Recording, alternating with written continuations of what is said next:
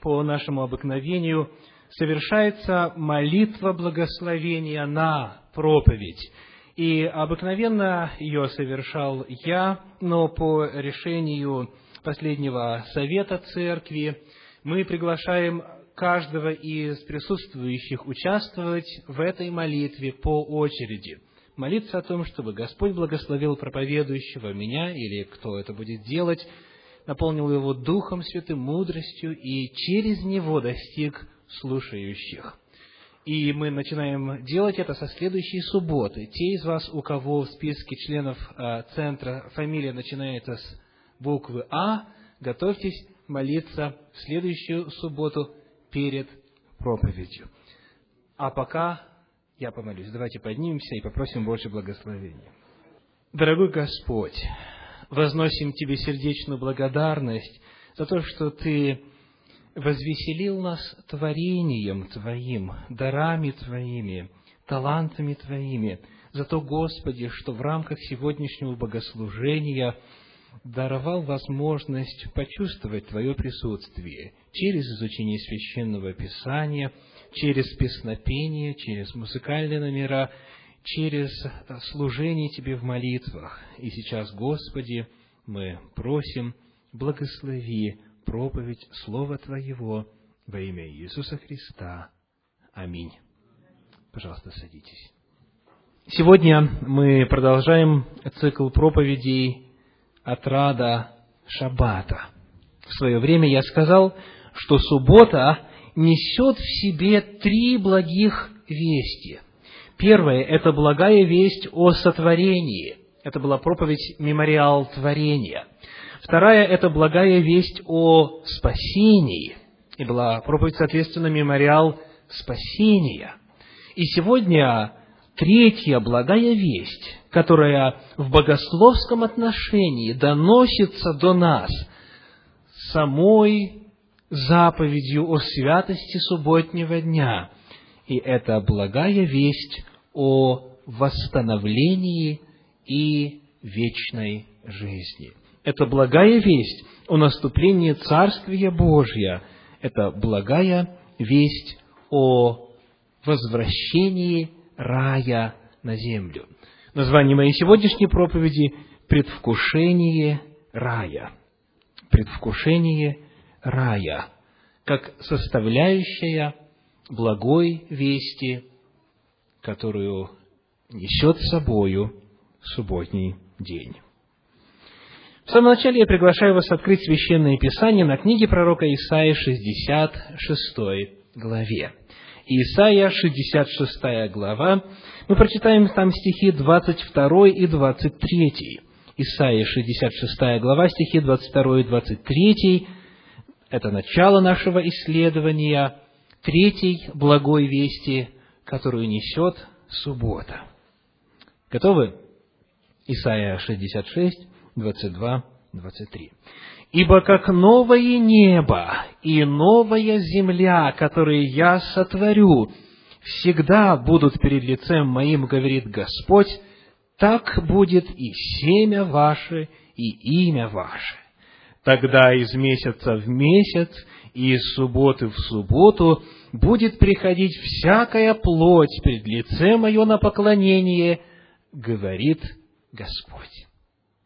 Когда история греха будет подведена к концу, когда зло и последствия зла будут удалены и исчезнут из Вселенной, тогда на новой земле, по пророчеству Исаии, каждую субботу будут собираться искупленные для того, чтобы приходить перед лице Господне на поклонение.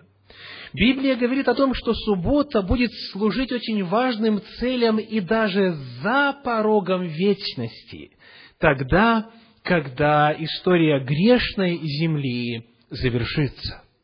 И в этом месте Священного Писания в 22 стихе указывается и причина, по которой в субботу будут приходить на поклонение. 22 стих говорит, «Ибо как новое небо и новая земля, которые я что? Которые я сотворю». Причина – это творение. Мы помним, что суббота изначально была установлена при творении нашей земли. Затем суббота играет роль памятника духовному творению, возрождению человека в жертве Агнца Божия Иисуса Христа. И когда Господь заново сотворит нашу землю, на новой земле суббота будет по-прежнему, по-прежнему памятником творческой силы Божьей, памятником силы Его как Творца, как Спасителя и как Восстановителя. Три благих вести субботы как раз охватывают собою весь промежуток времени истории нашей земли – сотворение, искупление и будущее восстановление – суббота будет исполняться даже на новой земле, говорит пророк Исаия. И эта тема очень ясно и определенно звучит и в Новом Завете также. Когда мы смотрим в особенности на служение Иисуса Христа, Он, будучи Богом во плоти, посчитал нужным и чрезвычайно важным для себя делом восстановить правильное представление о том, какова цель субботы, какова природа субботы и что суббота несет в себе для человека. Исследуя Евангелие, мы находим, что Иисус Христос совершил ни много ни мало семь чудес исцеления в субботу. Евангелия во всей своей полноте, все четыре Евангелия содержат семь случаев описание исцеления людей в субботу. Давайте вспомним, где они находятся. Евангелие от Матфея, 12 глава, стихи с 9 по 14. Матфея, 12 глава, стихи с 9 по 14. Я рекомендую вам записать эти места Священного Писания, чтобы прочитать дома, потому что мы не будем тратить время на чтение здесь. Рассказывают об исцелении человека с иссохшей рукой в синагоге во время богослужения – исцеление Сухорукова. Евангелие от Марка, первая глава стихи с 21 по 28, Марка, первая глава стихи с 21 по 28, это описание исцеления человека, одержимого бесами, у которого проявлялись и физические изменения, изменения его здоровья – Марка 1 глава стихи с 21 по 28, исцеление держимого. В ту же субботу, когда закончилось богослужение, Иисус Христос пошел в гости к Петру, Он там исцелил кого? Его тещу. А Марка 1 глава стихи с 29 по 31. Теща Петра, которая, сказано, была больна горячкою. И это слово означает в оригинале в греческом гораздо а, нечто более серьезное, чем высокая температура. Речь, как а, полагают исследователи, скорее всего идет о малярии, о смертельном заболевании. Он ее исцелил также в субботу. Первая глава, стихи с 29 по 31. Далее Евангелие от Луки, 13 глава, стихи с 10 по 17. Вновь во время богослужения в субботу Господь исцеляет скорченную женщину, сгорбленную, которая имела духа немощи, как говорит Священное Писание. Луки 14 глава, стихи с 1 по 6, Луки 14 глава, стихи с 1 по 6, Господь исцеляет человека больного, как говорит Новый Завет, водяною болезнью. Исцеляет человека больного водяною болезнью. Евангелие от Иоанна, 5 глава, стихи со 2 по 9, Иоанна 5 глава, стихи со 2 по 9, это описание исцеления расслабленного в Вифезде, именно в субботний день. И, наконец, Евангелие от Иоанна, 9 глава, стихи с 1 по 7 и затем 14, хотя полезно прочесть было бы всю главу, она на эту тему, но, в частности, 9 глава Иоанна, стихи с 1 по 7 и 14, это исцеление слепорожденного в субботу. Иисус Христос во время вот этих вот часов субботнего дня исцелял и Евангелие описывают семь исцелений. Давайте посмотрим повнимательнее на эти исцеления, на их характеристики, на их схожесть и, соответственно, на значимость этих семи исцелений. А семь, напомню, это число полноты, целостности, восстановления. Во-первых, за это, сразу после первого исцеления в субботу, как говорит евангелист а, Матфей, Марк и Иоанн, за то, что Христос исцелил человека в субботу, религиозные вожди собрали завещание или совещание, чтобы предать его смерти. Евангелие от Марка, 3 глава, первые 16 стихов рассказывают об этом так. Марка, 3 глава, первые 6 стихов, с 1 по 6. «И пришел опять в синагогу. Там был человек, имевший сохшую руку, и наблюдали за ним, не исцелит ли его в субботу, чтобы обвинить его. Он же говорит человеку, имевшему иссохшую руку, «Встань на середину». А им говорит, «Должно ли в субботу добро делать или зло делать, душу спасти или погубить?» Но они молчали. И, возрев на них с гневом, скорбя об ожесточении сердец их, говорит тому человеку, «Протяни руку твою». Он протянул, и стала рука его здорова, как другая. Фарисеи, вышедшие, немедленно составили с радианами совещание против него, как бы погубить его. Об этом же вы можете прочитать в Евангелии от Матфея в 12 главе, и вот в Евангелии от Иоанна в 5 главе, уже по другому случаю. Иоанна 5 глава, стихи 15 и 16 говорят так. «Человек сей пошел и объявил иудеям, что исцеливший его есть Иисус. И стали иудеи гнать Иисуса, и искали убить его за то, что он делал такие дела в субботу, за то, что восстанавливал людей и излечивал их. Господь Иисус Христос буквально практически в самом начале своего служения за то, что исцелял людей в субботу, подвергся гонениям и в отношении его было сделано совещание, был придуман план, чтобы предать его смерти. Представьте себя на месте Иисуса Христа. Вы знаете, что если вы еще раз это сделаете, то вас будут продолжать преследовать. Но Иисус Христос, тем не менее, Несмотря на принятие решения убить его по причине, в скобочках или в кавычках, точнее, нарушения субботы, как то представлялось лидером религиозного мира того времени и того места, продолжает это делать, несмотря на физическую реальную угрозу своей смерти. Иисус Христос, что, Христос считал, что исцеление людей в субботу настолько важно, что, положив на чашу весов свою смерть или опасность своей смерти и исцеление людей в субботу, он все-таки считал, что исцеление людей в субботу – это намного важнее, чем а, опасность потерять свою жизнь. Христос продолжал делать это, продолжал исцелять, так как считал чрезвычайно важным показать людям своего времени, какова истинная природа субботы и для чего она подлинно в действительности была дана. При этом важно отметить, что во всех этих случаях Иисус Христос шел напрямую наперекор общественному мнению и традициям того времени, когда считалось, что этого делать нельзя. Ему говорили, или народу говорили, есть шесть дней для того, чтобы исцеляться, вот тогда исцеляйтесь, но не в субботу. Еще очень интересный момент заключается в том, что все исцеленные были больны либо хроническим, либо смертельным заболеванием. Вот смотрите, сухорукий, одержимый, теща Петра с малярией, скорченная женщина, уже много лет, сколько лет, кстати? 18 лет. А человек, страждущий водяной болезнью, расслабленный в Ефезде, сколько лет? Сколько? 39, да, кажется, или 38. Слепорожденные, соответственно, всю жизнь.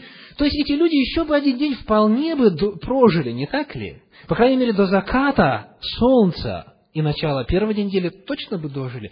Но Христос подчеркнуто исцеляет хронические заболевания, те, которые сами не восстанавливаются, те, где человек лекарствами, пластырями, медициной и так далее не в состоянии ничего сделать. Вот именно такого рода заболевания и состояния Иисус Христос исцеляет в субботний день. Все потому, что он знает пророчество Исаии. Он знает, что суббота – это знамение и предвкушение грядущего века, а в грядущем веке не будет ни горя, ни слез, ни болезни, ни боли, никакого хронического болезненного состояния или состояния одержимости не будет. Иисус Христос желал, чтобы люди могли вкусить в Его время вот каково будет в раю, каково будет в жизни вечной, в Царстве Божьем. Он желал, чтобы они поняли, что суббота – это предвкушение рая, чтобы они запечатлели в своем сознании очень ясно и отчетливо тот факт, что суббота – это еще и пророчество во времени, это еще и предзнаменование, это еще и символ грядущего Божьего Царства, когда грех, болезни и зло будет истреблено. Как вы думаете, с чем у этих исцеленных в субботу ассоциировался после этого события этот день? Это радость. Это торжество, это праздник. И это выражение веры в то, что однажды, как с ними произошло, так и со всеми людьми произойдет верными Господу, когда уже не будет болезни.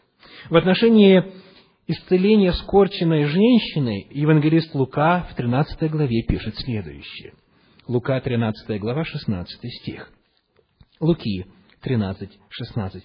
«Сию же дочь Авраамову, которую сатана сковал, вот уже восемнадцать лет, не надлежало ли освободить от уст сих в день субботний?»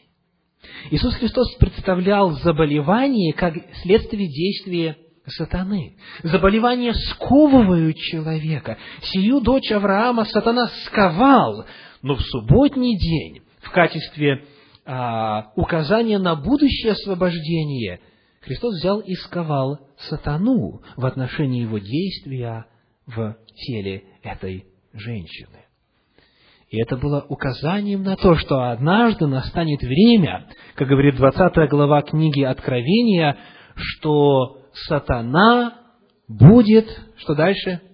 Сатана будет скован. 20 глава книги Откровения, первые три стиха говорят, «И увидел я ангела, сходящего с неба, который имел ключ от бездны и большую цепь в руке своей.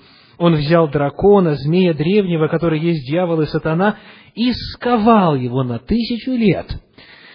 И после этого описывается, как он будет брошен в озеро огненное, это смерть вторая. То есть Господь, освобождая индивидуально людей, числом семь, показывая полноту освобождения, указывал на то время, когда теперь сатана будет скован, и никогда его действия по разрушению счастья, здоровья и мира не будут омрачать лицо нашей планеты. Итак, в служении Иисуса Христа, как и в пророчестве Исаии, суббота ассоциируется с новой землей. Суббота ассоциируется с Царствием Божьим. Суббота ассоциируется с предвкушением наступления и возвращения, восстановления на земле рая, который однажды был утрачен. В своем служении Иисусу Христу, как мы сказали уже, приходилось защищать и объяснять, почему Он это делает в субботу. Почему Он настолько важным считал это дело восстановления и излечения хронически больных.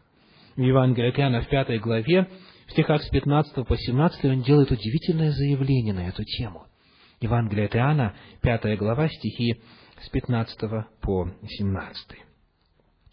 Человек сей пошел и объявил иудеям, что исцеливший его есть Иисус. И стали иудеи гнать Иисуса и искали убить его за то, что он делал такие дела в субботу. Иисус же говорил им, 17 стих, очень важный для нашего исследования. «Отец мой до ныне делает, и я делаю». Это парадоксальная фраза. Во-первых, Давайте напомним, что речь идет именно о субботе, об исцелении в субботу. И Христос говорит, Отец до ныне, до сегодняшнего дня, в том числе и сегодня, делает. И я делаю, я исцеляю, потому что делает Отец. О каких действиях идет речь здесь? Не говорит ли Библия о том, что Бог создал все и потил от всех дел своих в субботний день? Обращаясь к терминам, которые использованы здесь в 15 главе Евангелия от Иоанна в подлиннике, в древнегреческом языке, мы находим, что Иисус Христос использует глагол, по-гречески звучащий следующим образом «эргазомай»,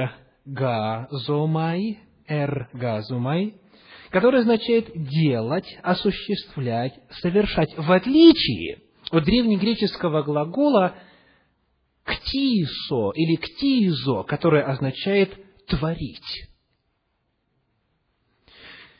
В подлиннике, как и в русском языке, есть разные слова для обозначения каких-либо процессов деятельности. И есть глагол, который означает «творить», то есть из ничего делать что-то и, и, и прочее. И второй глагол именно «делать», то есть что-то совершать, осуществлять. И этот глагол не подразумевает творческую деятельность, которую Господь осуществлял на протяжении шести дней творения. Иисус Христос, иными словами, говорит, Бог в действительности завершил свою чисто творческую деятельность по отношению к земле за шесть дней. Но этим его действия этим его дела, его деятельность не закончились, конечно же, потому что Господь сразу же после сотворения стал вседержителем, Он стал теперь поддерживать жизнь в своих созданиях. А когда Адам и Ева согрешили, Он теперь стал и их спасителем, Он стал их руководителем, то есть Он стал совершать деятельность сохранения, защиты, искупления и в конечном итоге восстановления своего творения, которое подпало под власть сатаны. Иисус Христос, я вновь хочу подчеркнуть, что именно в контексте субботы говорит, Бог продолжает совершать свои действия, уже не творческого плана, а какого плана? Такого, как исцеление расслабленного восстановления людей, земли и всего творения Божия к изначальному состоянию. Бог по-прежнему совершает дела по восстановлению утерянного рая. И суббота всякий раз напоминает нам о том, что Господь продолжает действовать, что Он не похож на Бога деистов – которые верят, что однажды сотворив Вселенную, Бог оставил ее на произвол судьбы. Это Бог по Библии, который действует, защищает, охраняет, руководит, ведет, спасает, священно действует и в конечном итоге восстанавливает утерянный рай. И суббота напоминает об этом и свидетельствует, свидетельствует об этом виде Божьих дел, наравне со свидетельством о Божьей творческой деятельности за шесть дней в самом начале истории нашей планеты. В послании к Ефесянам, в первой главе, апостол Павел очень красиво описывает весь этот путь излияния божественных энергий, весь этот путь действий Божьих, его спасительной активности по отношению к земле – начиная от сотворения и даже раньше, и заканчивая восстановлением. Давайте прочитаем. Ефесянам 1 глава, стихи с 3 по 10. Ефесянам 1 глава, стихи с 3 по 10. Благословен Бог и Отец Господа нашего Иисуса Христа, благословивший нас во Христе всяким духовным благословением в небесах, так как Он избрал нас в Нем прежде создания мира – чтобы мы были святы и непорочны пред Ним в любви, предопределив усыновить нас себе через Иисуса Христа по благоволению воли Своей, в похвалу славы благодати Своей, которую Он облагодатствовал нас возлюбленным, в котором мы имеем искупление кровью Его, прощении грехов по богатству благодати Его, каковой Он в преизбытке даровал нам во всякой премудрости и разумении, открыв нам тайну своей воли по своему благоволению, которое Он прежде положил в нем, в устроении полноты времен, дабы все небесное и земное соединить под главою Христом. Удивительно красивый отрывочек и в русском переводе, и, естественно, в оригинале. Это один из самых лучших отрывков с точки зрения стилистики и грамматики во всем Новом Завете. Апостол Павел говорит, до создания мира у Бога был план. Он начал разворачиваться, когда Господь сотворил нас. Но потом, когда мы отступили, Господь продолжает свою деятельность для того, чтобы спасти нас, и мы имеем искупление, прощение грехов, усыновление. Но на этом Божья деятельность не заканчивается, она ведет к чему? Десятый стих. «В устроении полноты времен, дабы все небесное и земное соединить под главою Христом». Целью Божьей деятельности является восстановление рая и соединение всего, что было разобщено грехом. Бога с человеком, людей друг с другом, все вернуть в изначальное состояние вещей. И вот суббота как раз свидетельствует об этом. Суббота по учению Иисуса Христа и учению Ветхого Завета – это день, который дает нам возможность предвкусить, какова будет жизнь на новой земле. Суббота – это напоминание о Божьей деятельности по достижению плана спасения. И Христос говорит об этом именно в контексте субботнего дня. Соблюдение субботы свидетельствует о вере человека в истинного Бога, Творца всего сущего, во-первых, является видимым выражением веры в Бога как в Творца. Соблюдение субботы свидетельствует также о желании жить в гармонии с великим предвечным планом спасения – это выражение веры в то, что Господь Иисус Христос спас нас и почил в субботний день.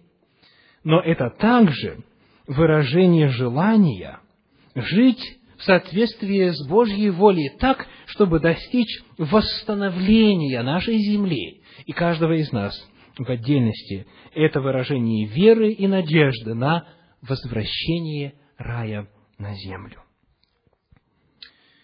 Последнее, что я хотел бы сказать в этой проповеди, это напоминание о том, что в христианстве издревле седьмой день ассоциировался с Царствием Божьим. Это не какая-то новая идея.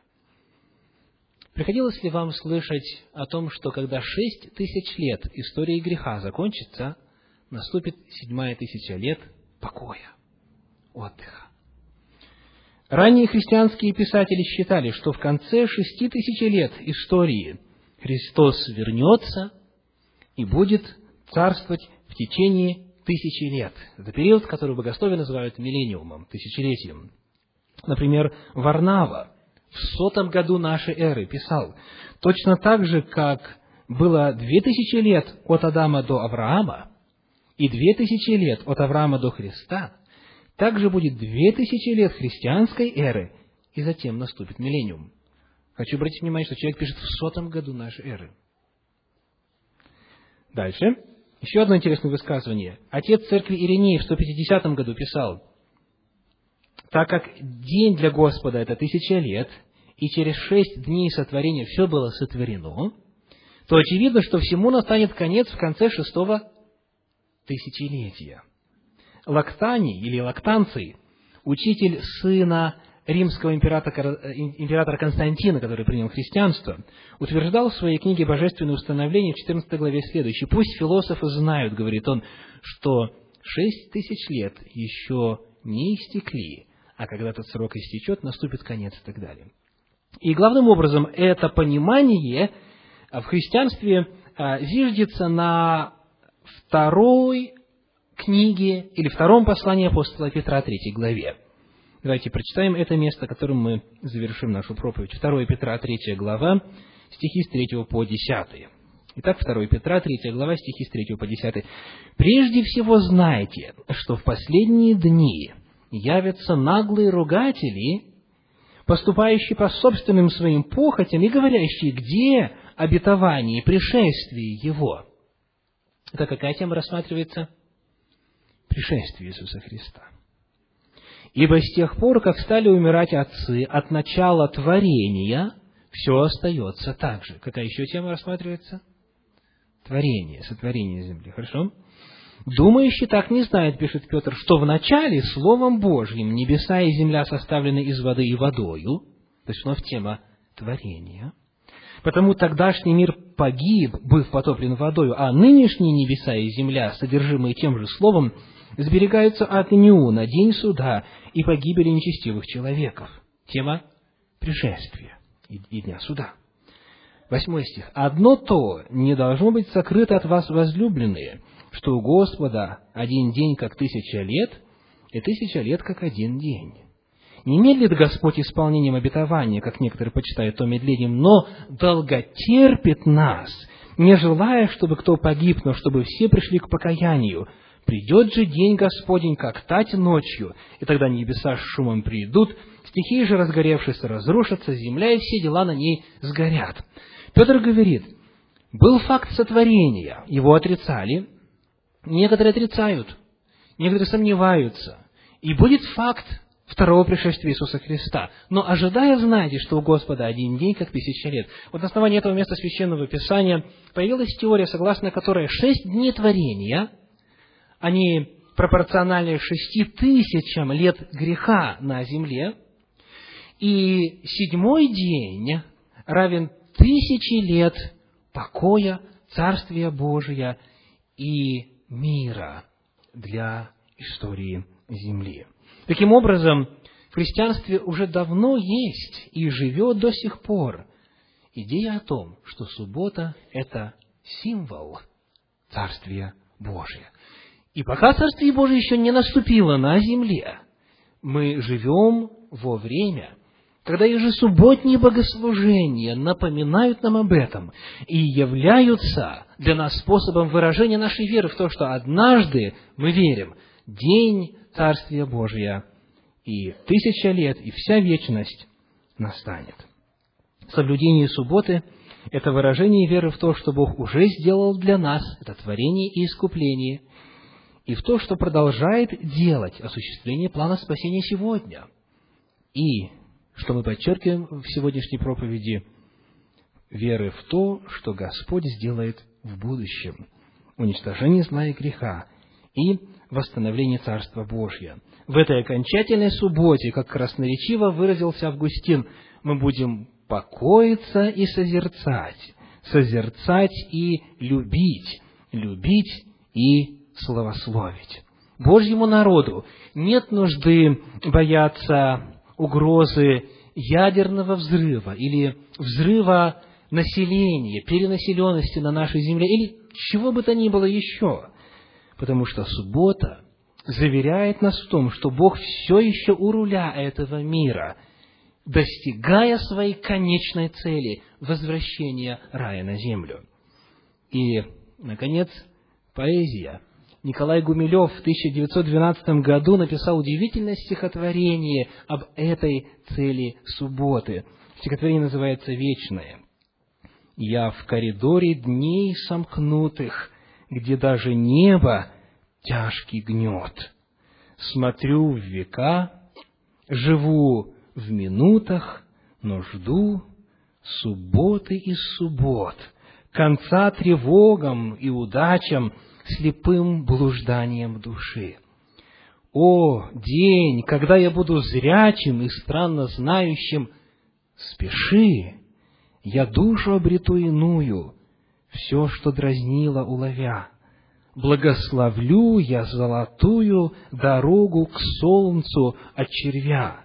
И тот, кто шел со мною рядом, в громах и кроткой тишине, кто был жесток к моим усладам и ясно милостив к вине, учил молчать, учил бороться всей древней мудрости земли, положит посох, обернется и скажет просто мы пришли. Аминь. Приглашаю преклонить колени для молитвы. Все желающие могут обратиться к Господу.